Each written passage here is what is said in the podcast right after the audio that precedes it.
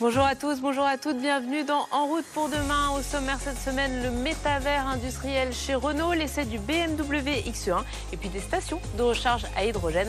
C'est le programme de votre émission dédiée à la mobilité. En route pour demain. Présenté par Pauline Ducamp sur BFM Business et Tech Co. Je suis ravie de vous retrouver comme chaque semaine sur BFM Business le week-end et sur Tech Co en multidiffusion. Et on va d'ailleurs commencer cette émission par de la tech. Renault a dévoilé il y a quelques jours son projet de métavers industriel. Julien Bonnet et Jean-David Duhart ont plongé dans le nouvel outil numérico-industriel du constructeur français. Des avatars, des jumeaux numériques ou encore euh, de la réalité virtuelle, euh, le tout dans le métaverse. On n'est pas dans le dernier jeu vidéo à la mode, mais bien à l'usine Renault de Flins dans les Yvelines. Le constructeur français, il présente aujourd'hui bah, le premier métaverse industriel. Qu'est-ce que c'est? Bah, Finalement, ça va être euh, une énorme collecte de données qui vont permettre bah, d'optimiser la production, de réduire les coûts et l'empreinte carbone. Donc tout ça, on en parle avec le directeur Industrie 4.0 chez Renault, Eric Marquiol. En fait, il y a quatre dimensions pour réussir finalement pour, nous à faire un métavers industriel. Euh, première dimension, c'est la, connexion, donc euh, à la fois de nos équipements, avec plus de 9000 machines connectées, 10 000 capteurs d'énergie, euh, aussi la, connexion de nos équipes opérationnelles sur le terrain, avec des, écrans pour tous nos opérateurs, pour leur donner les informations, la connexion de nos, chefs d'équipe de toute la ligne de management. Ça, c'est le premier item, la connexion et la première dimension qui est fondamentale. Deuxième, euh, deuxième dimension, c'est le jumeau numérique avec la conception, le lien avec la conception en amont, euh, la digitalisation de nos, de nos process et le fait qu'on arrive maintenant donc à avoir des avatars euh, du monde de physique, de nos, de nos équipements, de nos opérations, de nos flux, de notre, de notre supply. Ça, c'est la deuxième dimension. Troisième dimension, c'est l'écosystème élargi. Euh, c'est euh, on va au-delà des murs d'usine, comment on se connecte à nos fournisseurs, comment on est capable de, suivre toute notre supply chain étendue. 90% de nos camions euh, qui arrivent dans les usines qui sont qui sont connectés. La même chose sur le transport euh, le aval sur nos voitures qui se avec plus de 700 000 voitures qui sont suivies en, tracking et euh, le, le, captage des données des données externes. Donc ça c'est la troisième dimension et la quatrième dimension c'est toute la tech qui fait fonctionner ça. Euh, finalement c'est notre c'est notre plateforme de plateforme de métaverse avec des technologies très innovantes de, de modèles acteurs euh, inspirés du et, et, copiés du monde de, en partie du, gaming, mais, mais, pas que. Et c'est l'ensemble de ces quatre dimensions qui fait qu'aujourd'hui, en 2022, on, on, bascule nous dans une dans une nouvelle phase de transformation avec le métavers industriel. Et la force de ce projet, finalement, c'est d'avoir créé des jumeaux numériques, mais de les avoir reliés euh, les uns aux autres et d'avoir vraiment une vue globale. Finalement, c'est sur toute euh, la production euh, de Renault à travers le monde. Tout à fait. Donc c'est pas juste dans un atelier, dans un endroit. Voilà, on, est passé au-delà du purgatoire d'époque. Euh, grâce à cette captage de la donnée, on est capable de copier des solutions d'un endroit à un autre très facilement parce qu'on a mis en face cette, cette, cette infrastructure. Et donc on est capable de passer, euh, de passer à l'échelle grâce à cette infrastructure. Et qu'est-ce que vous pouvez nous citer finalement comme euh, cas d'usage euh, voilà, pour améliorer euh, la performance au sein des, usines du groupe Renault Alors le, les, premiers, les premiers exemples évidents, c'est sur euh, la performance on va dire, de nos lignes de fabrication dans, dans des, des systèmes complexes. Euh, on va diminuer les, les rebuts, on va augmenter le taux d'efficacité. alors capter les données dans une machine, pas mal de monde savent, savent le faire. Euh, nous, on va le capter sur l'ensemble de la l'ensemble de la chaîne, de manière à inférer ou euh, et à retrouver les meilleurs paramètres sur l'ensemble de la de la chaîne de fabrication pour optimiser le pour optimiser l'ensemble. Mmh. Et c'est ce qui fait un peu la le, caractère unique de ce qu'on a fait, c'est cette euh, standardisation des données et le fait de relier tout ceci ensemble. C'est-à-dire que chaque chaque objet a un nom unique. On est capable de copier une solution dans une usine de Valladolid, dans une usine en France et réciproquement, euh, et de faire ce, ce benchmark. Donc j'avais cet exemple sur sur l'optimisation des process. Deuxième exemple, c'est sur la qualité. Euh, qualité, des, qualité de nos points de soudure, euh, avec le, euh, le, le, fait qu'on va sentir, on va capter des informations comme un, comme un robot quand il va venir faire un point de soudure, on va capter des spikes et on va voir qu'il y a eu une anomalie et on va pouvoir la traiter avant, avant que le défaut ne se, ne se propage. Donc voilà, deux exemples, deux exemples dans ce domaine-là, puis il y en a bien sûr d'autres côté supply chain. On a vu aussi par exemple un usage autour de, de la formation. J'ai pu m'initier un peu à, à, la peinture dans la, la, la, la, salle vraiment de peinture de la manufacture de Douai. Donc, est-ce que vous pouvez nous expliquer vraiment aussi l'intérêt euh, de cet aspect-là sur euh, la formation? Alors, c'est la capacité pour nous finalement à former de manière très rapide nos opérateurs et euh, sans être obligés de, entre guillemets d'abîmer une, voiture, d'utiliser, là dans le cas de la peinture, d'utiliser des matériaux difficilement, difficilement traitables et de s'entraîner, de s'entraîner, de faire bon du premier coup. Et vraiment dans l'environnement, vous avez pu voir qu'on a le vrai pistolet, on est gêné par le, par, le, par le tuyau, il faut générer tout ça, il faut apprendre le bon geste. Et, et c'est ce que cette immersion euh, entre le finalement le euh, c'est le digital au termine des hommes quoi. On, on vous avez l'avatar de l'installation, vous avez l'avatar de, de, de, la, de, la, voiture, tout ça est mixé mmh. euh, et ça nous permet de jouer des, des scénarios de formation ou d'autres euh, scénarios de prédiction. On a pu aussi voir l'exemple du ce qui peut être un peu la routine, on va dire, de l'opérateur sur la ligne de production. Donc il arrive, il se connecte à une tablette, il fait sa petite euh, checklist et il est en lien directement euh, avec le management pour signaler éventuellement un problème. Ça aussi, ça fait partie de l'amélioration des processus. On nous a expliqué qu'avant, ça passait beaucoup par du papier.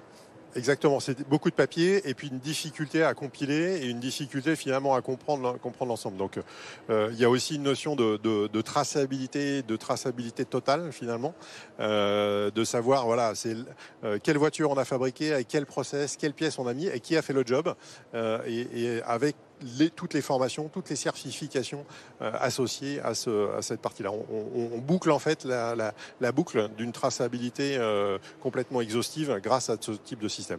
Et puis pour nos opérateurs, bah, ça leur ouvre euh, dans un, un, univers de, montage qui est très timé avec des temps cycles. Bah, on leur donne des informations sur les voitures qui vont arriver.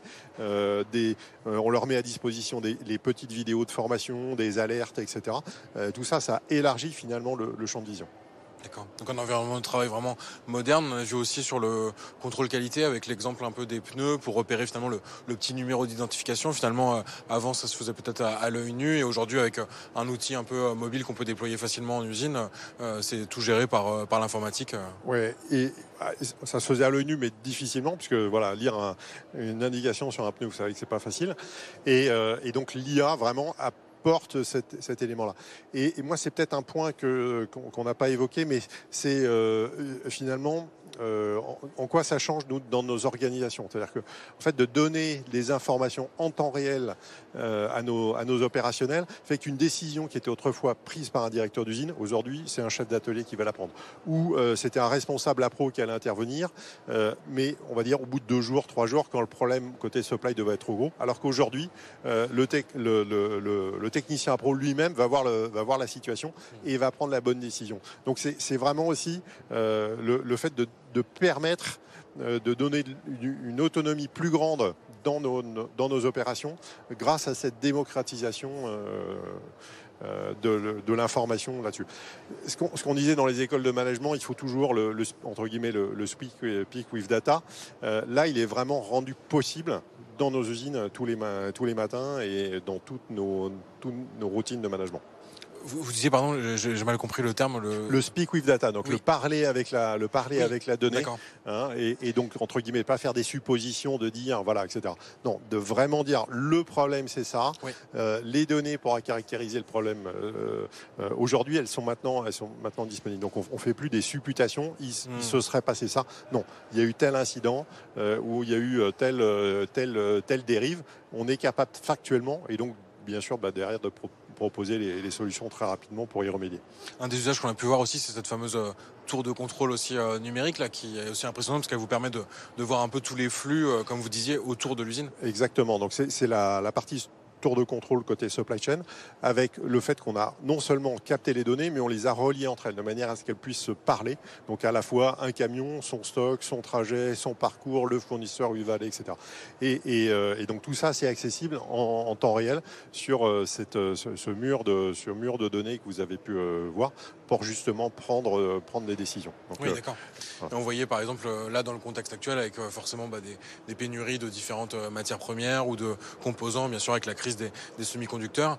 donc ce métaverse, il va produire directement des semi-conducteurs, mais il va vous aider aussi à gérer peut-être des situations de, tension au niveau de, la chaîne d'approvisionnement. Voilà, tout à, fait. On on va pas miraculeusement produire grâce au métaverse des nouveaux semi-conducteurs, mais par contre, on va pouvoir affecter parce qu'on sait en temps réel quel, euh, client veut telle voiture ou euh, euh, quel process ou quel business est le plus rentable pour affecter tout de suite le stock sur, la, sur la bonne pièce et sur la bonne, sur la bonne voiture. Donc c'est cette, cette réactivité aux aléas euh, qui est complètement, euh, complètement euh, changé, on va dire, par cette, par cette mise en œuvre. Oui, bien sûr. Donc une amélioration du processus de production et de, du suivi, on va dire, des flux logistiques pour le groupe Renault, mais pour le client final, il y a aussi un intérêt, notamment en termes de, qualité et peut-être d'amélioration des délais de livraison, qui est un enjeu central aussi, on le voit en ce moment. Très, oui, très clairement, le, le tracking qu'on a mis en place permet en fait de, nous proposer finalement à, nos équipes commerciales des, offres de livraison ultra rapides euh, ou de, de, commandes ultra rapides, que ce soit chez, dans nos équipes de Dacia ou, euh, chez, Renault, c'est le programme Fast Track ou, Open Go euh, commercialement qu'on met en œuvre et qu'on va déployer progressivement euh, sur l'ensemble de nos, de véhicules. Et c'est cette, euh, cette connaissance finalement intime de, de où sont nos pièces, où sont nos voitures, tous nos avatars d'avoir un, un, un, avatar numérique qui est le double de, de, ce qui se passe dans nos usines, accessible à tout le monde.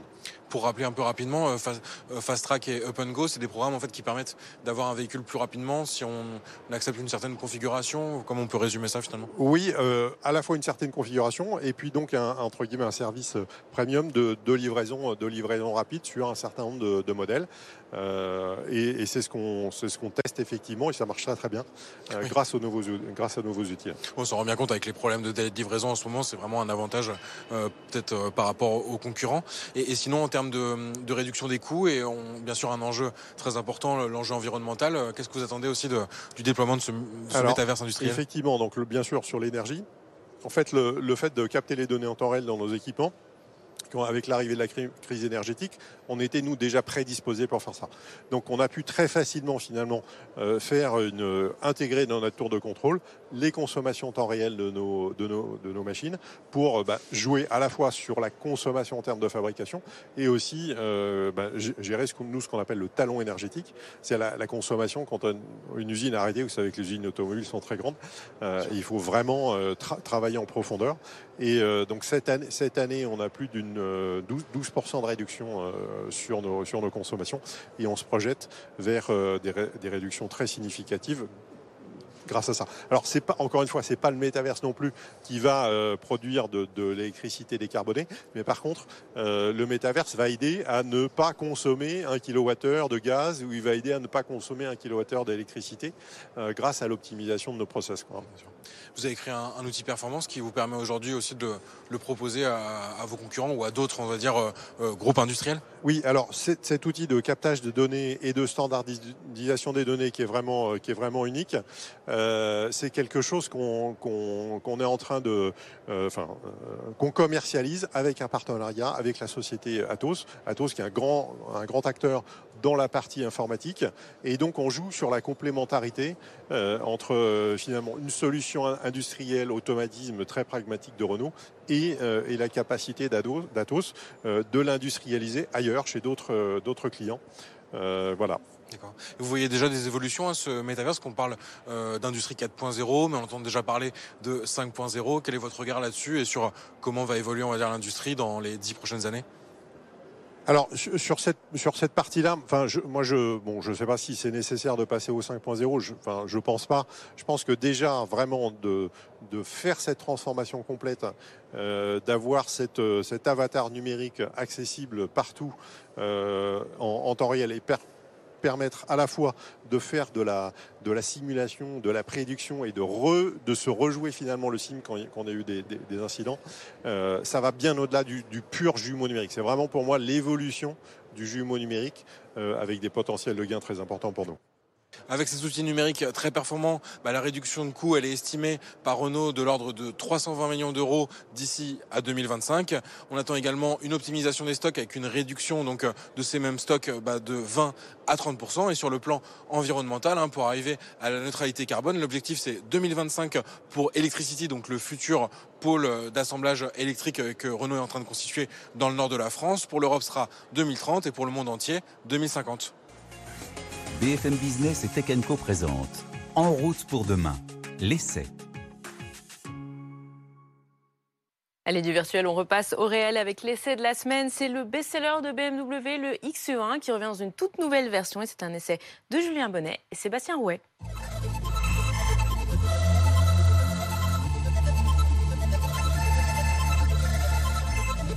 Depuis la première génération du X1 lancé en 2009, c'est devenu un des best-sellers de BMW avec 2,7 millions d'unités vendues dans le monde. Le SUV compact, lancé à l'époque pour proposer une alternative plus accessible au X3, bah, il s'impose même comme une des meilleures ventes en France pour la marque munichoise ces dernières années. On découvre aujourd'hui cette troisième génération avec un look largement modernisé, notamment au niveau des faces avant et arrière qui reprennent les derniers éléments design de la gamme X. Côté dimension, il y a finalement peu d'évolution. Au niveau de la longueur, par exemple, on est à 4,50 m, donc un gain d'un peu plus de 5 cm. Mais la vraie nouveauté, elle se situe en fait euh, sous le capot, puisque ce modèle, il va être lancé avec euh, quatre motorisations différentes, deux thermiques, une essence, une diesel, une hybride rechargeable et aussi une version 100% électrique. Comme BMW euh, démarre la commercialisation des versions thermiques dans un premier temps, nous on a opté pour une version diesel qui représente encore plus d'un tiers des ventes en France depuis le début de l'année sur le X1 de précédente génération. Mais des nouveautés, il y en a aussi euh, beaucoup à l'intérieur. On va voir tout de suite à quoi ça ressemble.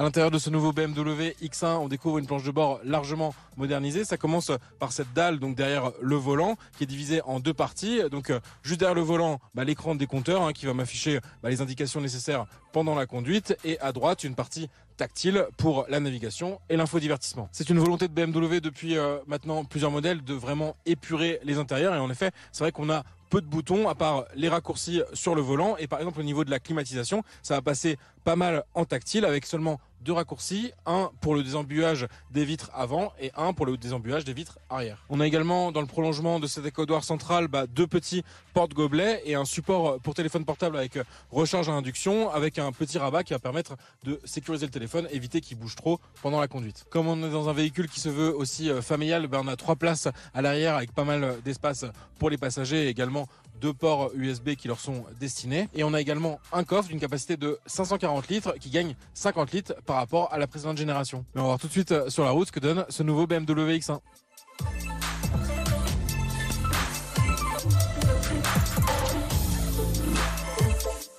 Donc nous, pour notre modèle d'essai, on a opté pour la version 18D euh, S-Drive. Donc en fait, c'est l'entrée de gamme diesel, donc euh, uniquement en traction. Il y a aussi un autre moteur qui lui est proposé en transmission intégrale X-Drive. Donc nous notre moteur il fait 150 chevaux donc c'est une puissance euh, assez raisonnable en diesel. En tout cas le véhicule il reste assez péchu comme ça. Dans les points forts de cette motorisation c'est qu'elle reste euh, déjà assez silencieuse euh, tout en gardant bah, son dynamisme. On a même un mode sport hein, sur la boîte de vitesse qui va permettre d'avoir des performances un peu plus élevées et ça c'est pratique si on veut une conduite un peu plus dynamique. Mais le vrai gros point fort c'est au niveau de la consommation hein, sur notre trajet d'un peu plus de 200 km mêlant à la fois autoroute mais aussi des zones urbaines avec des bouchons ou des zones de montagne, bah finalement on est ressorti avec une consommation de 6 litres au 100 et ça c'est assez impressionnant. Ce qui nous a surpris sinon quand on a pris en main le véhicule, c'est qu'on a un véhicule très bien équipé avec euh, le niveau de finition d'ailleurs le plus élevé, M Sport, mais on a un simple régulateur de vitesse classique.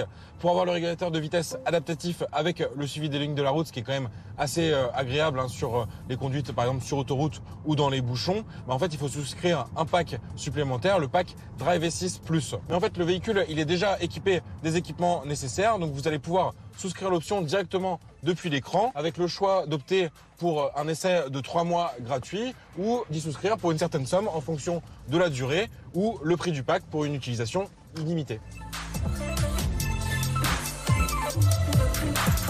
Malgré des grandes zones urbaines qui se ferment progressivement aux véhicules diesel, cette version 18D reste donc intéressante, en particulier pour les gros rouleurs. Surtout dans un contexte où les prix du gazole se stabilisent alors que ceux de l'électricité flambent dans le contexte de la guerre en Ukraine. À court et moyen terme, sur ce nouvel X1, BMW tape d'ailleurs sur une répartition euh, complètement équilibrée des ventes, donc à 25% diesel, 25% essence, 25% hybride rechargeable et enfin 25% en 100% électrique. Cette version 18D, elle démarre à partir de 42 200 euros et pour notre modèle d'essai, en finition M Il faut compter un tarif final de 52 800 euros. Point intéressant, avec euh, des émissions de CO2 assez limitées, bah, ces versions diesel, finalement, elles limitent le malus automobile à 650 euros au maximum, alors que sur les versions essence qui vont consommer plus, eh ben, on peut s'attendre à une surtaxe de l'ordre de 3000 euros.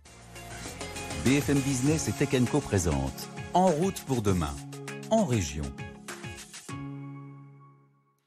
Du diesel, on passe à l'hydrogène, puisque lors du dernier mondial de l'automobile, Julien Bonnet et Bastien Potti sont allés à la rencontre d'HRS. C'est une PME zéroise qui est spécialisée dans les bornes de recharge à hydrogène.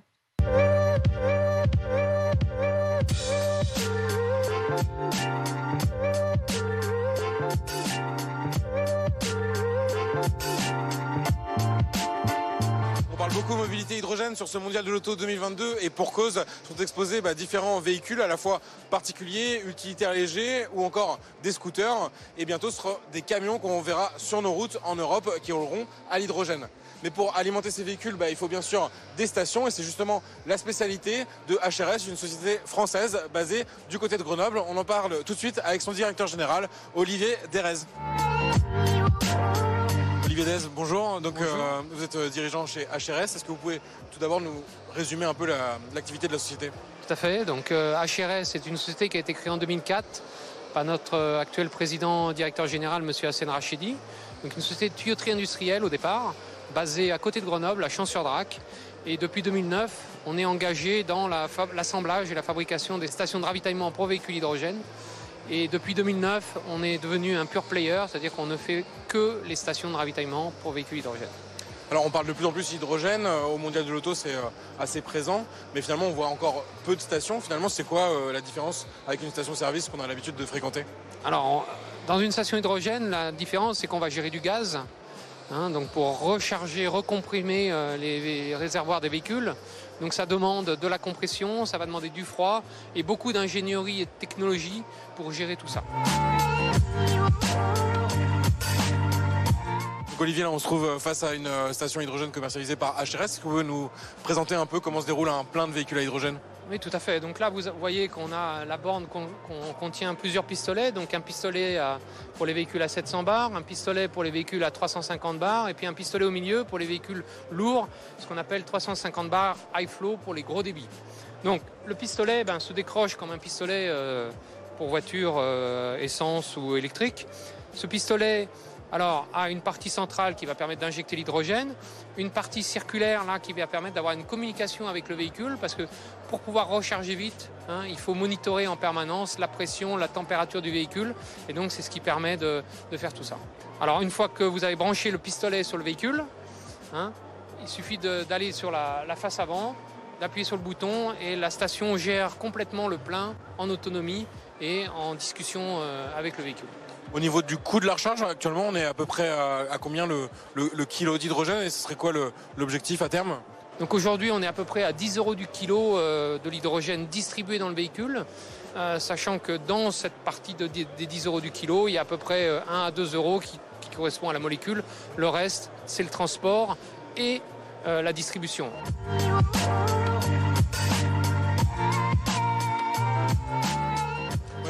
Sur la, station euh, tout à l'heure, euh, au niveau de la température notamment, vous m'expliquez qu'il que, faut vraiment descendre à des températures très basses pour assurer la livraison, c'est ça Tout à fait, oui. Pour pouvoir recomprimer rapidement, surtout rapidement les véhicules, il faut refroidir l'hydrogène à moins 40 degrés pour pouvoir atteindre ces, niveaux de performance. Et la comparaison qu'on peut faire aussi, parce que ça pour le coup on en voit de plus en plus, par rapport aux stations avec des bornes de recharge électrique, la différence avec une station euh, hydrogène La différence déjà du, véhicule hydrogène peut-être, c'est que le véhicule hydrogène, on, on recharge avec de l'hydrogène et il va produire sa propre électricité dans la, ce qu'on appelle la pile à combustible. Hein, et on a des acteurs quand même aujourd'hui en France euh, euh, importants là-dedans, comme Symbio par exemple, qui est aussi dans la région, dans la région lyonnaise. Et la différence, ça va être que vous rechargez du gaz après, la station en elle-même va être un peu plus conséquente puisque vous allez quand même avoir une partie compression, une partie stockage, une partie froid comme on a rapidement évoqué. Donc c'est ce qui fait la grosse différence aujourd'hui. Par contre, la, quantité d'énergie qu'on va transférer dans le véhicule est beaucoup plus importante puisqu'aujourd'hui, quand on, si on fait un rapide calcul et quand on fait le plein de 5 kg en 5 minutes, c'est l'équivalent de 2 MW de chargeur électrique. Pour, vous, l'hydrogène, ça va se développer principalement sur quel euh, aspect en fait, de la mobilité? Plutôt le, poids lourd, plutôt le véhicule individuel, utilitaire euh? Donc aujourd'hui, ce qu'on voit, hein, le gros intérêt de l'hydrogène, ça va être plus quand on a besoin d'usage intensif, donc de pouvoir avoir un véhicule disponible tout le temps ou d'embarquer des charges lourdes.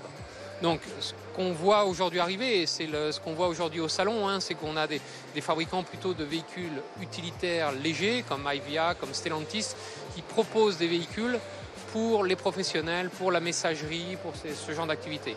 Et puis ce qu'on voit aussi, c'est que les constructeurs automobiles de camions Hein, ont un gros intérêt aujourd'hui avec euh, des Aizen, des Volvo, des, tous les, Mercedes et autres qui sont aujourd'hui très actifs pour développer des véhicules. Alors ils annoncent des véhicules plutôt vers 2025. Et puis finalement, quand même aussi les véhicules grand tourisme, hein, puisqu'aujourd'hui c'est quand même les véhicules qui sont disponibles. Donc vous avez Toyota, vous avez Hyundai, et puis dernièrement euh, BMW avec son X5 qui a annoncé euh, pour eux que l'hydrogène serait la prochaine mobilité pour les véhicules.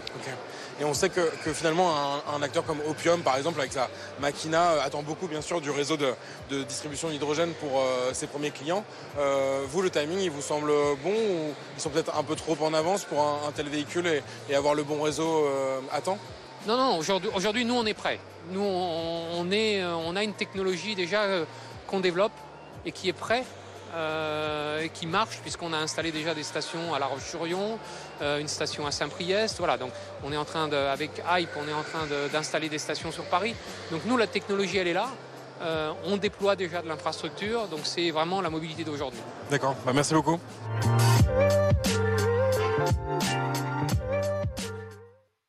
Voilà, c'est déjà la fin de ce numéro d'En route pour demain. Merci à tous de nous avoir suivis et on se retrouve bien entendu la semaine prochaine.